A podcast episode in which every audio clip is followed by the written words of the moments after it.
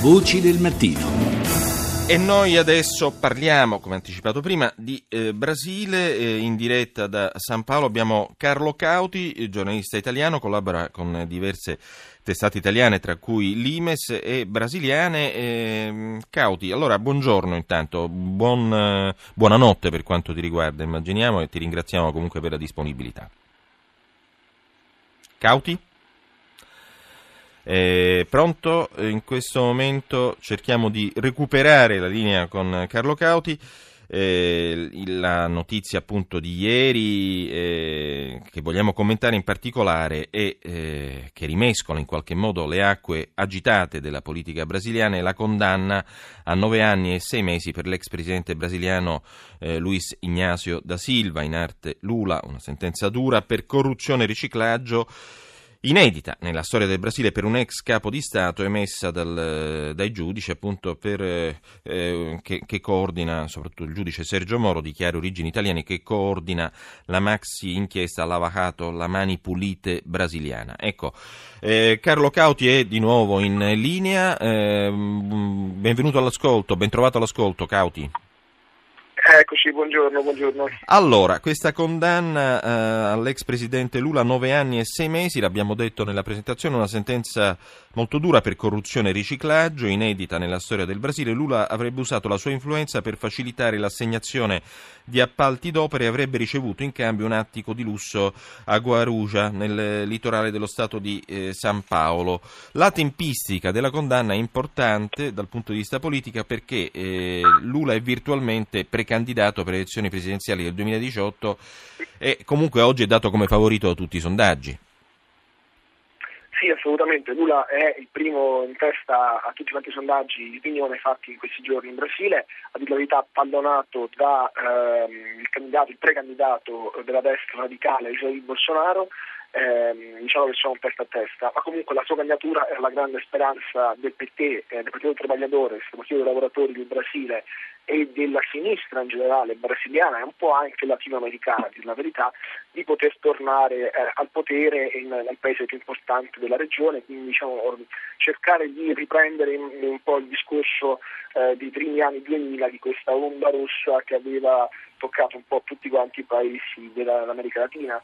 Certo, eh, per Lula questa è una sconfitta su tutta la linea eh, e per la sinistra in generale in Brasile è una sconfitta su tutta la linea e, e si stanno ancora cercando di riorganizzare perché mh, quasi, quasi, nessuno eh, sperava in questo risultato, o meglio quasi nessuno eh, sperava che questo voto fosse così pesante per Lula, certo. Eh, che sulla base della legge brasiliana rischia di non potersi candidare alle prossime elezioni perché in Brasile esiste una legge che si chiama Fiscia Limpa ovvero eh, linea penale pulita fondamentalmente,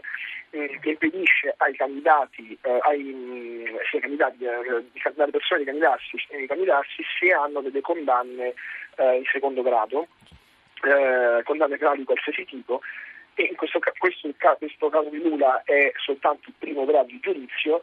ma eh, il secondo grado dovrebbe arrivare eh, prima della scadenza elettorale del 2018 eh, e quindi per Lula, nel caso dovesse venire confermata la condanna, eh, sarebbe impossibile potersi candidare. Resta il fatto che eh, la politica brasiliana vive tempi complicati con una crisi che colpisce praticamente tutti i, i, partiti. Comunque la Commissione della Camera, notizia di poco fa, ha respinto la richiesta di accusa al Presidente in carica, al momento eh, Temer.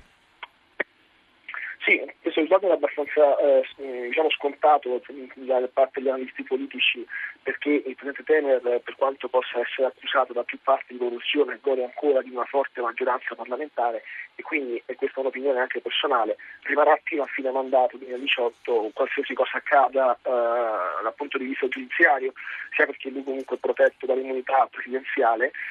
sia perché eh, il congresso sa perfettamente che nel caso in cui dovesse cadere Temer eh, anche tutti quanti i senatori di cui, cui, tre quarti sono uh, sotto indagine per corruzione eh, farebbero la stessa fine, servirebbe la porta del carcere per l'intera classe politica brasiliana. Quindi mm. per loro la presenza di Temer, la sopravvivenza di Temer è anche la loro stessa sopravvivenza, una sorta di assicurazione certo, sul futuro.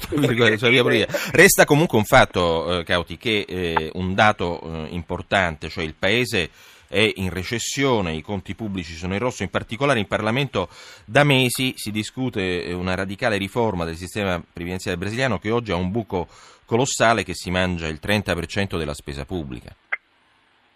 che sta aumentando peraltro, il 30% è un forte aumento perché il Brasile eh, spende tanto e spende male per, eh, la, eh, per, le pensioni, è un paese che spende tantissimo, pur essendo un paese molto giovane, per le pensioni, perché sono pensioni soprattutto per i dipendenti pubblici altissime e ci sono casi ancora attuali di persone che vanno in pensione a 49 anni. Quindi la è molto pesante dal punto di vista della contabilità pubblica e l'economia tende a non crescere più ai ritmi dei primi anni 2000 appunto quest'anno le previsioni più ottimistiche danno un più eh, 0,5% che sicuramente sono, è meglio del meno 3,8 meno 3,6 registrato negli ultimi due anni quindi sì, il Brasile vive una, una, doppia crisi, una crisi politica ma una crisi economica che stanno portando quello che era il paese guida dall'America Latina un po'... Eh, è un diciamo, po' uno scenario inatteso, diciamo, eh, qualche anno fa sarebbe stato uno scenario impensabile, insomma, il, l'economia brasiliana era fortissima. Eh. Assolutamente. Bene, bene, eh, no. noi ringraziamo eh, Carlo Cauti, ricordiamo giornalista italiano, collaboratore di diverse testate italiane, tra cui l'Imes e anche brasiliane, per questo eh, scenario che ci ha offerto appunto sul Brasile.